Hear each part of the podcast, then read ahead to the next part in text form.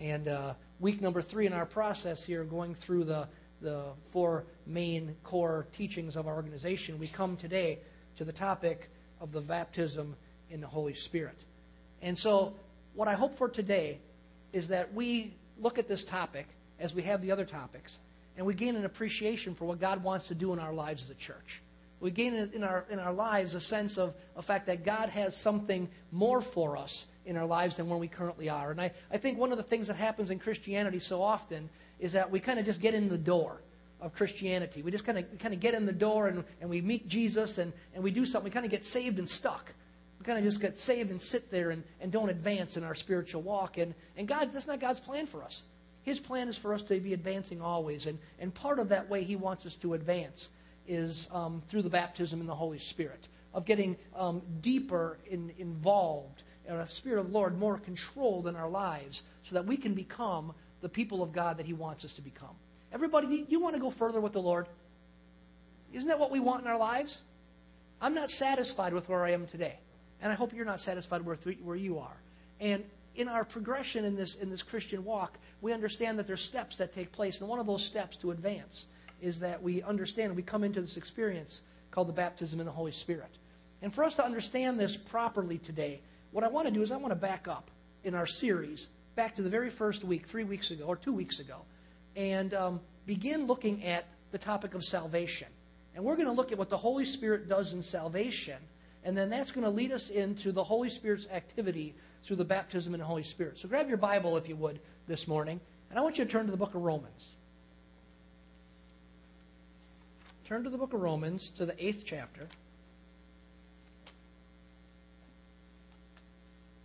We'll look at a scripture in a few different areas this morning. We're talking about a topic this morning that I know that, that living in a community like we live in, southeast Wisconsin, with all kinds of different church backgrounds, I know that di- people come into the service with different ideas on this topic, that you've been told different things in your church life, and uh, it's a topic that has, that has caused confusion over the years. And I really don't think it's a confusing topic. But it's one that I want us just to look at today and uh, keep our hearts open and say, God, you know, just show me what your word really says here. And so we're going to start today by looking at Romans 8, just one verse, chapter 9. But I want you to keep your finger in this section because we're going to come back to it after this verse in a little while, and we're going to read kind of a, a big portion of it. But let's start at just verses, verse 9 of chapter 8, and it says this.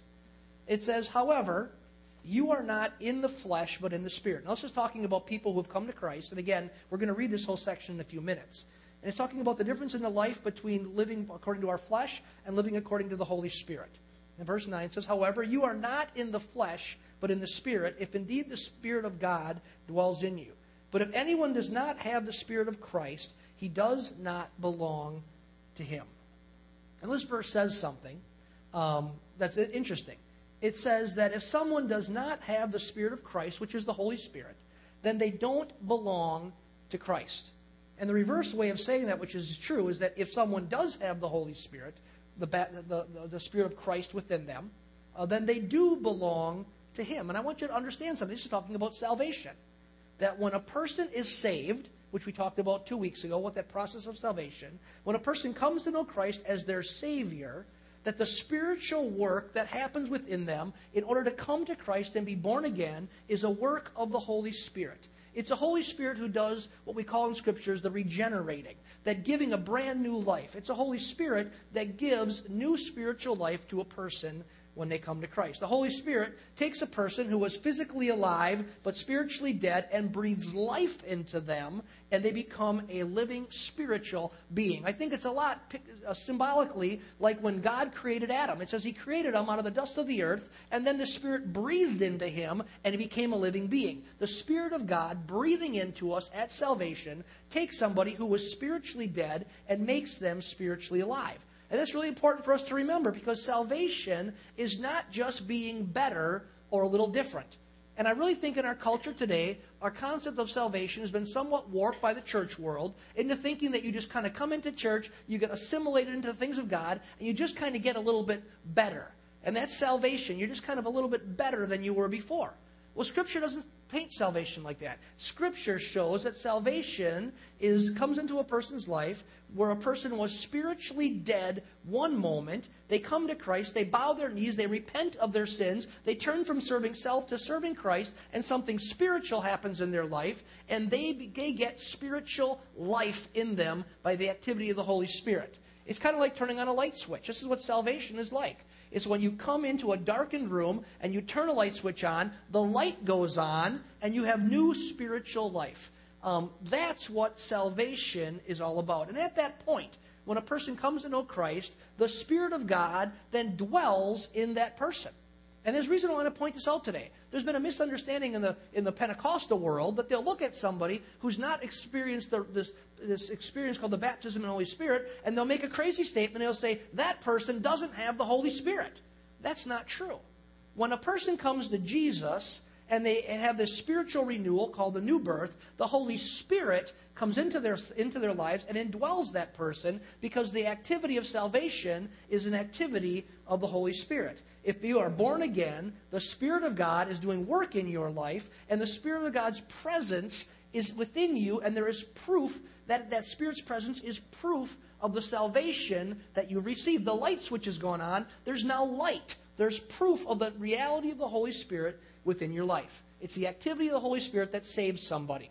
It says it like this in the book of Titus. Titus says it like this in 3 5. It says, He saved us not on the basis of deeds which we have done in righteousness, but according to his mercy, by the washing of regeneration and renewing by the Holy Spirit, whom he poured out upon us richly through Jesus Christ our Savior. He says it's done by the washing of regeneration and renewing by the Holy Spirit that when we come to Christ for salvation, the Holy Spirit is the one who does the saving work in us, and now the Holy Spirit is active in our lives.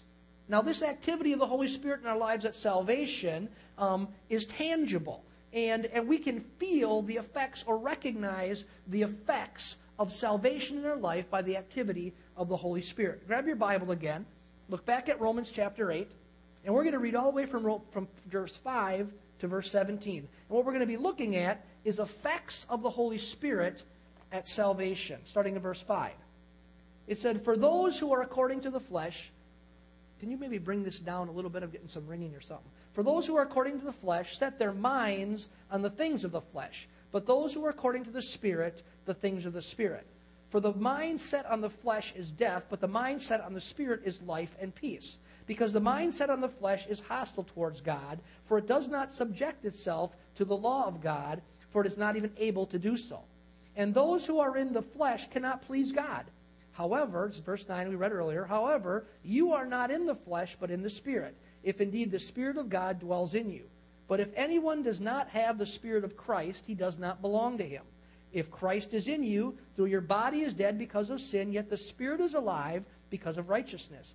But if the spirit of him who, who, who, raised Christ from the dead dwells in you, he who raised Christ Jesus from the dead will also give life to your mortal bodies through his spirit who dwells in you.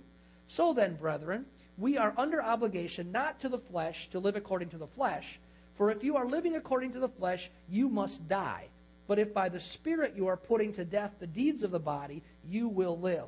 For all who are being led by the Spirit of God, these are the sons of God. For you have not received a spirit of slavery leading to fear again, but you have received a spirit of adoption as sons, by which we cry out, Abba, Father.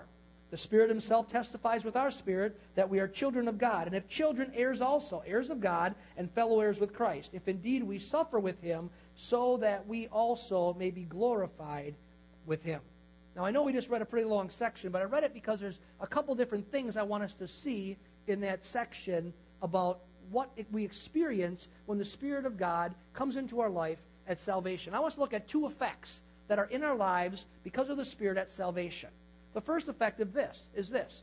If the Spirit of God, um, it's the Spirit of God within us at salvation that cries out from within us, Abba, Father. Look at verses 15 and 16.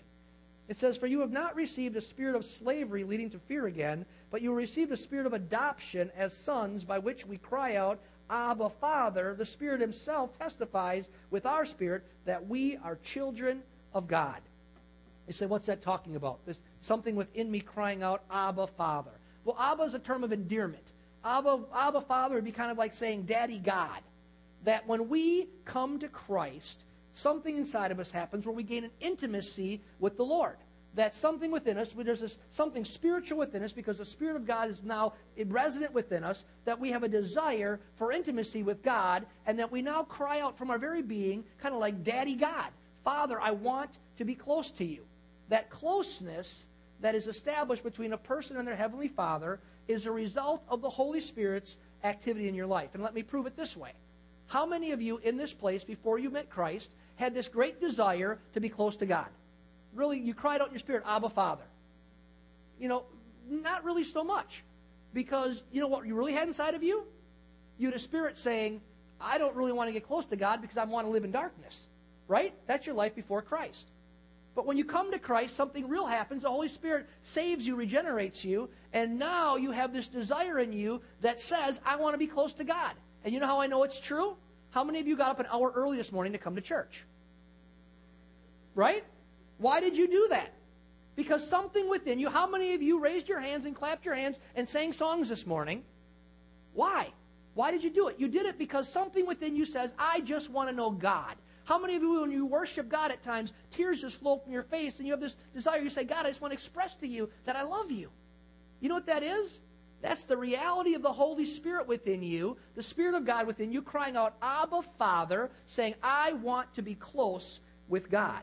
You didn't have that before you came to Christ as your Savior.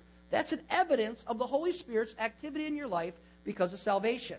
But it's not the only effect. There's another effect that we want to look at. There's many more, but we want to look at two from this text. The second effect that I want us to see from the Holy Spirit at salvation is this it is the Spirit of God within, within a Christian that makes them desire to live godly and not give in to the desires of the flesh. Look at verse 5. It says, but those who are according to the flesh set their minds on the things of the flesh. But those who are according to the Spirit, they've set their minds on the things of the Spirit.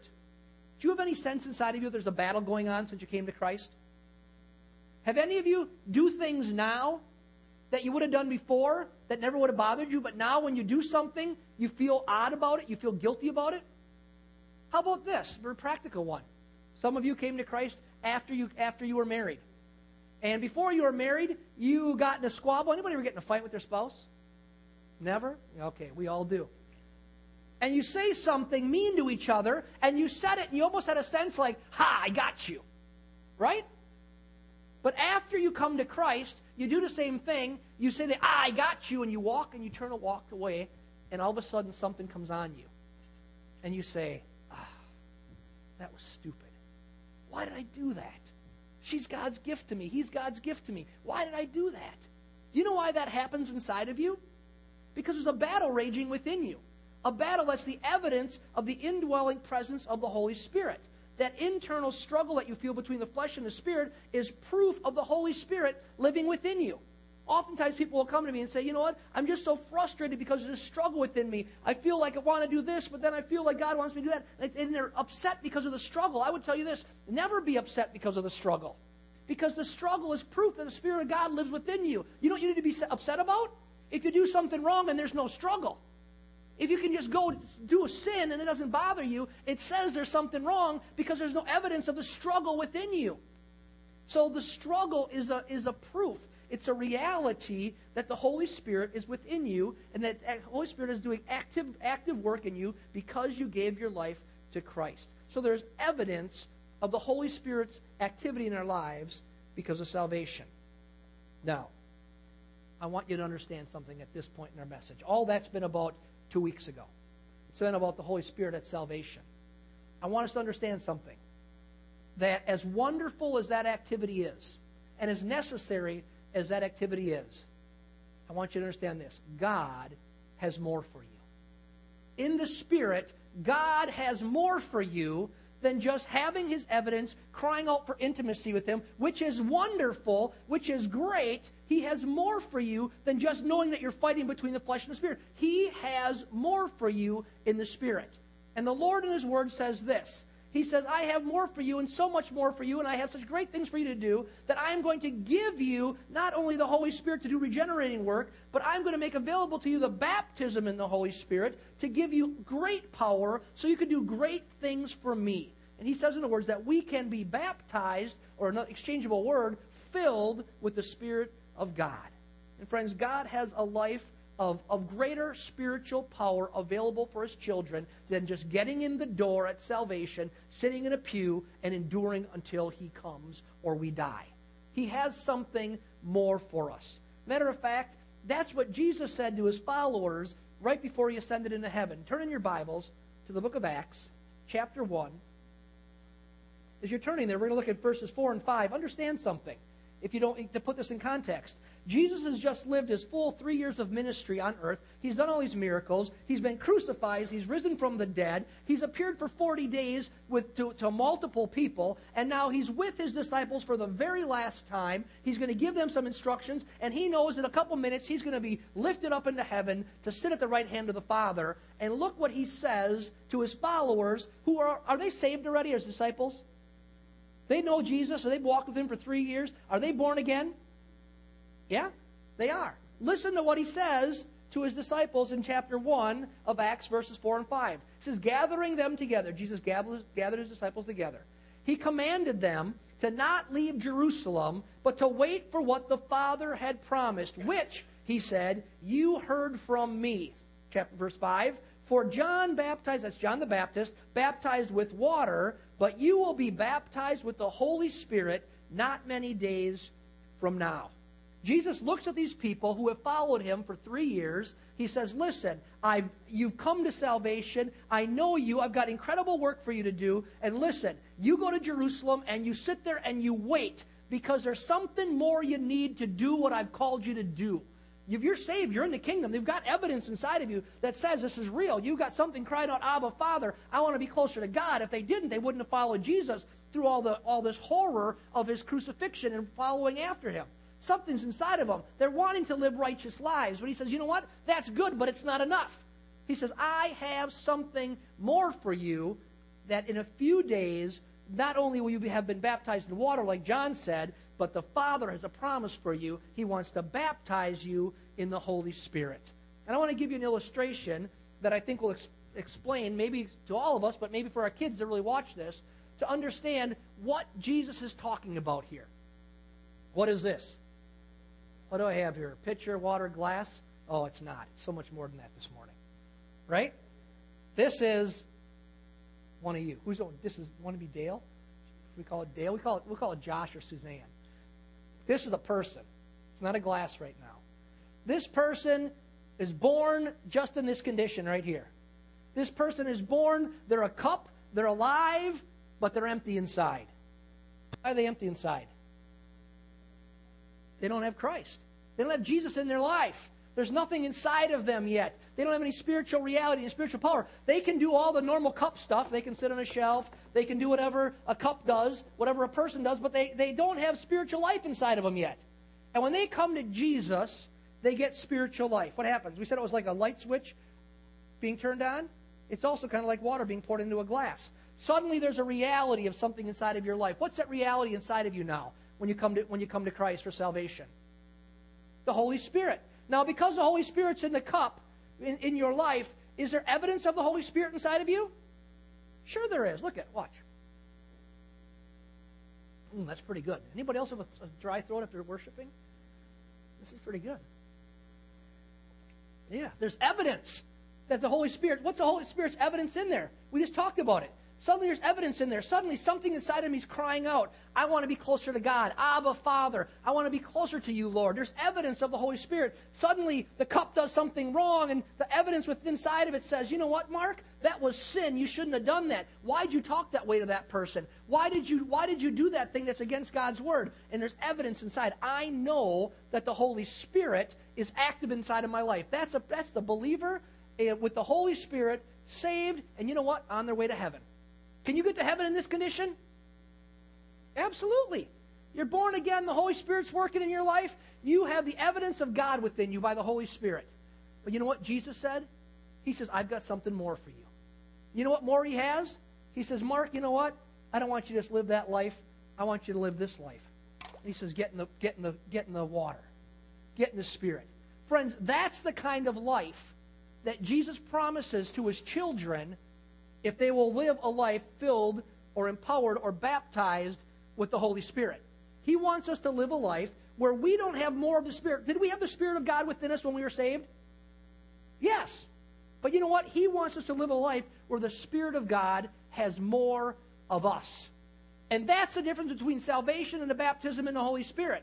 It's when we surrender our life and the Holy Spirit wraps his arms around us and he says, you know what? Um, I want all of you. I want to control you. I want to use you greatly. And friends, God wants all of his children to be baptized in the Holy Spirit.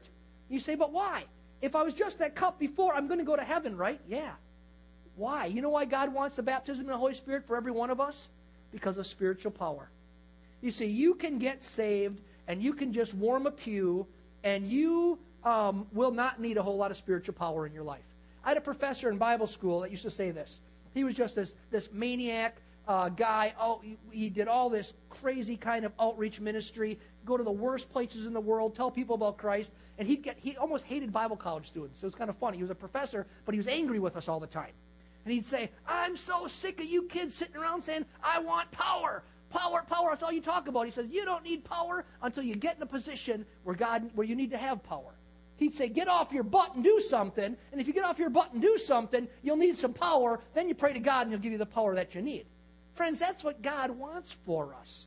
Um, why does He want us to be baptized in the Holy Spirit? Where we go beyond just this easy existence. And I believe me, friends, we can just live this existence where the Spirit of God dwells within us, but we don't really have power to do a whole lot more than that, and we can get to heaven. But God has more for us than just getting to heaven. If we want to do what God has called us to do, then we need His supernatural empowerment, and His supernatural empowerment comes through the baptism in the Holy Spirit. Now, how many of you, and be honest with me, you read your pages of the New Testament, of all Scripture, but in particular, you read the Bible, you read the book of Acts, and you see all these amazing things people being healed, prophetic words coming out. The Apostle Paul doing crazy things like coming to a town and there's a guy with a, with a bad spirit in him, and he just says, I strike you blind. And the guy's blind. And you say, wow, how in the world does that happen? Laying hands on the sick and they're recovering. You know, how does all that happen, friends?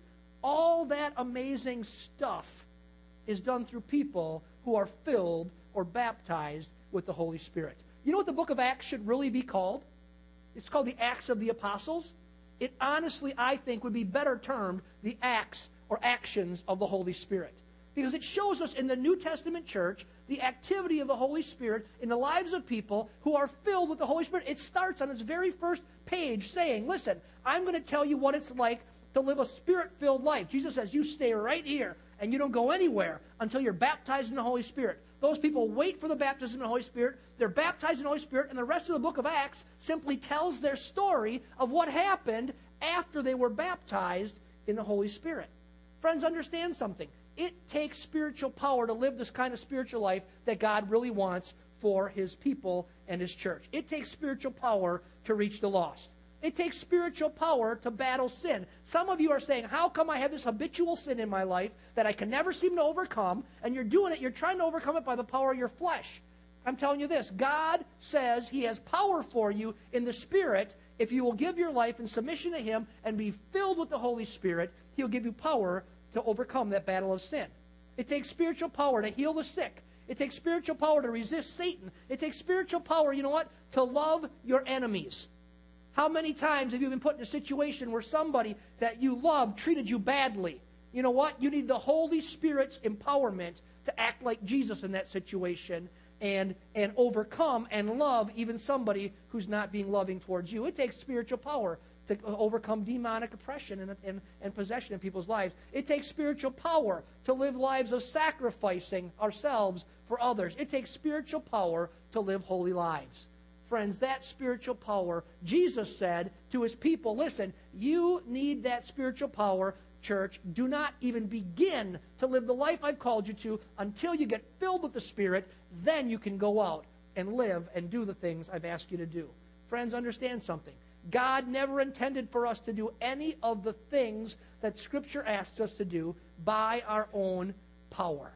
And you know what? The church world forever has been trying to do the things of God by its own power. We accomplish some stuff, but we can't really do what God calls us to do on our own power. He says, you know what? I want to empower you through the baptism in the Holy Spirit to wrap His presence around us.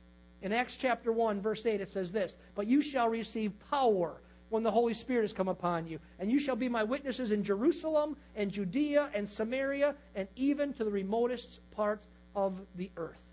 Friends, that's because people were filled with the Holy Spirit. The baptism in the Holy Spirit is about being more empowered to be and to do what God intends. The baptism in the Holy Spirit is about reaching your potential in Christ. About saying, Jesus, I want to get in the I want to get in the water about Jesus, I want to be filled. You know, who's ever heard of D.L. Moody?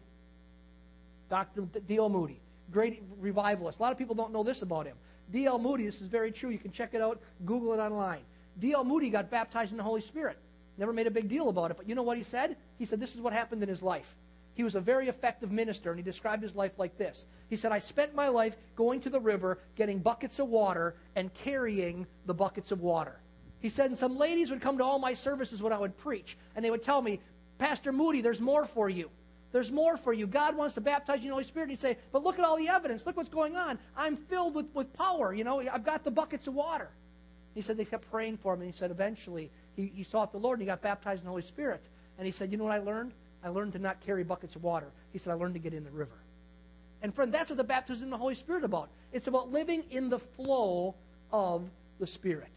The Apostle Paul described his ministry like this. We look at the Apostle Paul as this great guy who's done all this wonderful things. But I would tell you this this is my opinion.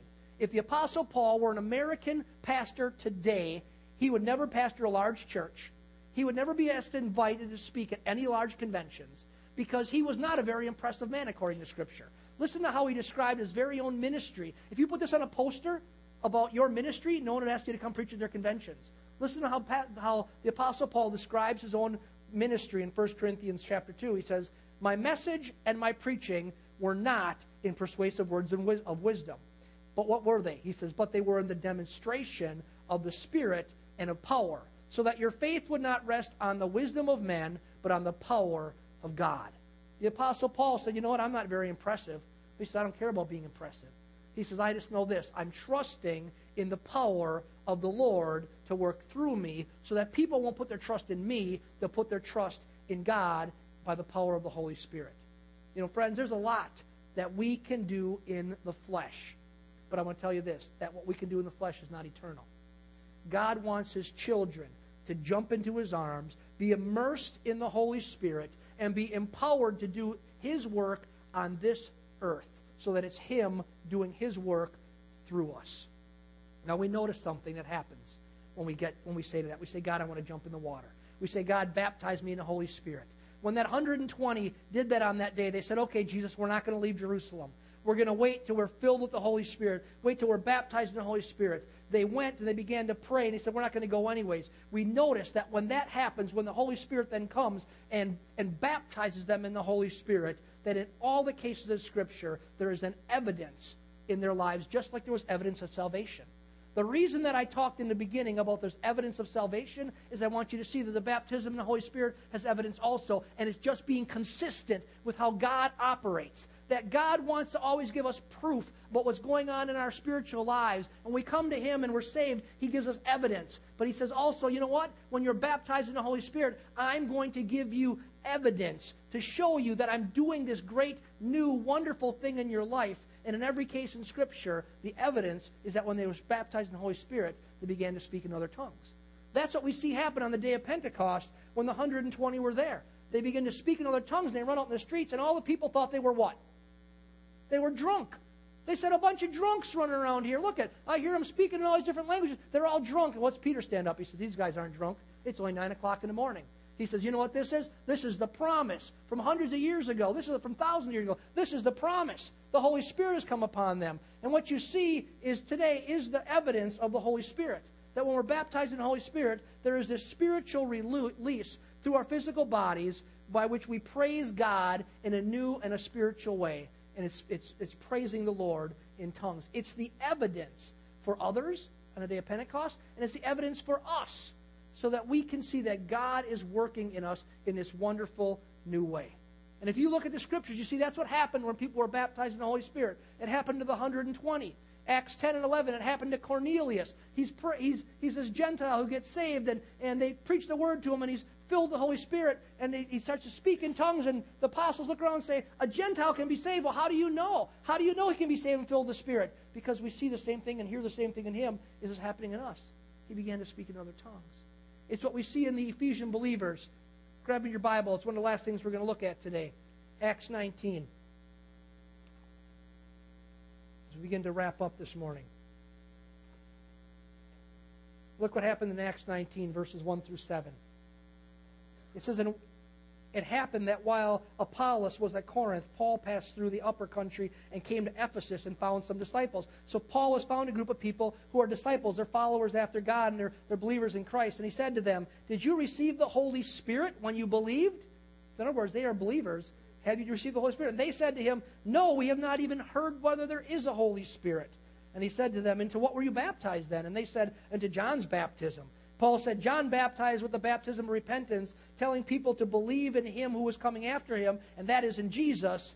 And when they heard this, they were baptized in the name of Jesus, and Paul laid hands on them, and the Holy Spirit came on them, and began speaking with tongues and prophesying. And there were about 12 men.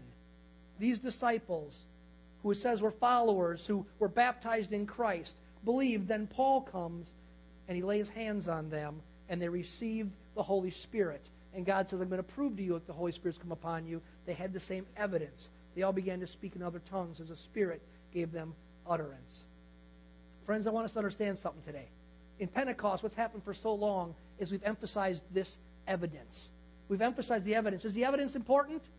Absolutely, it's important. It's evidence more so for you than for anyone else. It's evidence saying, just like there's evidence that salvation, it says, I'm really saved. It's evidence that comes into my life to say, I've really been filled with the Holy Spirit, baptized in the Holy Spirit. But you know what? That evidence is wonderful and it's good, but is it the, is it the big picture?